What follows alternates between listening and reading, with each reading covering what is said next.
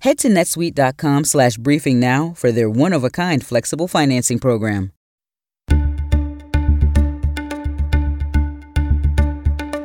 Hey everyone, I'm David Chalian, the CNN political director. This is the CNN political briefing. Here's what you need to know in politics for Monday, March 1st, 2021.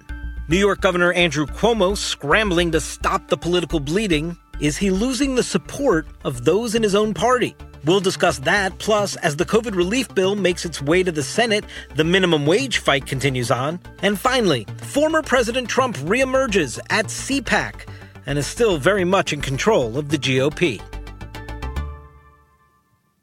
This weekend, embattled New York Governor Andrew Cuomo moved into full on damage control after a second woman who worked in his administration came forward with allegations of sexual harassment. So that's Two women now in just the last several days Lindsey Boylan, who detailed her allegations in a Medium post of sexual harassment that she experienced from Andrew Cuomo, spanning several years of her employ inside the Cuomo administration. And now this weekend, Charlotte Bennett came out publicly accusing Governor Cuomo of sexual harassment. She told the New York Times that he asked her invasive personal questions that she interpreted as sexual advances. Cuomo denied the allegations that he did anything wrong in total, completely at the outset. His counsel put out a statement that they would launch their own sort of internal investigation. None of that was flying with his fellow Democrats. Democratic members of the New York congressional delegation, Democrats in the state legislature, Democrats running for New York City mayor. All the high profile Democrats this weekend made clear that Cuomo's initial response to these stories was not sufficient. So he put out a statement late on Sunday that said, quote, I now understand that my interactions may have been insensitive or too personal, and that some of my comments, given my position, made others feel in ways I never intended. I acknowledge some of the things I have said said have been misinterpreted as an unwanted flirtation. To the extent anyone felt that way, I am truly sorry about that. Cuomo went on to say that he is now open to an independent, truly independent investigation, that his office has now referred to the Attorney General in New York. She will oversee the hiring of an independent investigator and this entire process. Some Democrats have gone as far to call for Cuomo's resignation, but the Biden White House is not going there. Jen Psaki was asked that point blank in the briefing room today. The president's view has been consistent and clear that every woman coming forward should be treated with dignity and respect. The New York Attorney General will oversee an independent investigation with subpoena power, and the governor's office said he will fully cooperate. We certainly support that process and we'll wait to see that through. So now we await to find out who will be conducting this independent investigation. What, if anything, Andrew Cuomo believes he has more to do to start bringing his party back together around his leadership in the state. And we'll watch very carefully how national Democrats start dealing with the high profile governor of New York.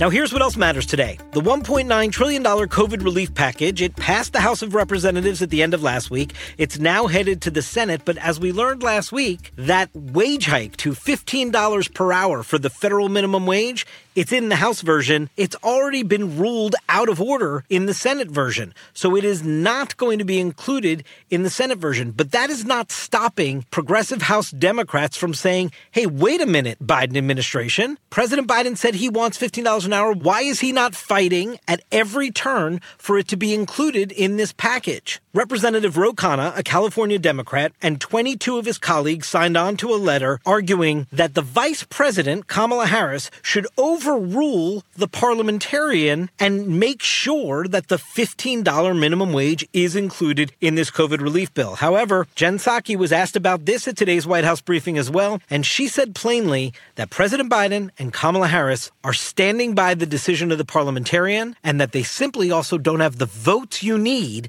to override the parliamentarian's ruling. What's clear from the Biden White House is that they continue to say that President Biden supports the notion of a $15 federal minimum wage. That's why he put it in the bill. What the Biden White House is not saying yet is exactly how President Biden plans to fight for that legislation and make it become law before the end of his term.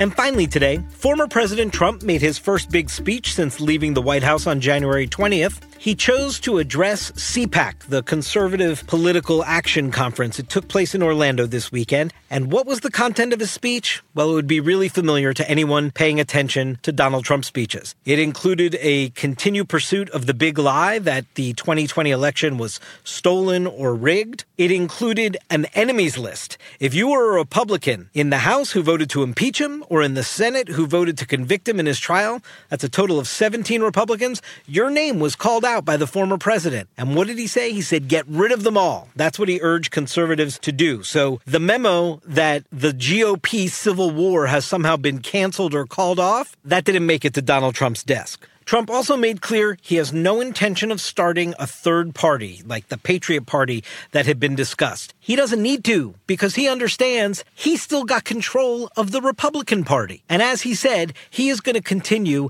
his political fight forward inside the Republican Party. He understands starting his own party would split conservatives, and he also understands that the Republican Party is very much the party of Donald Trump. That's it for today's political briefing. Thanks so much for listening, and please take a moment and be sure to subscribe wherever you get your podcasts. And don't forget to join me tomorrow with Dana Bash, Van Jones, and Sara Sidner for Citizen by CNN presents The First 100 Days at 10 a.m. Eastern. You can RSVP at cnn.com slash citizen 2021. We'll talk to you tomorrow. Over 37,000 companies have already made the move to NetSuite. Backed by popular demand, NetSuite has extended its one-of-a-kind flexible financing program for a few more weeks. Head to netsuite.com/briefing. netsuite.com/briefing.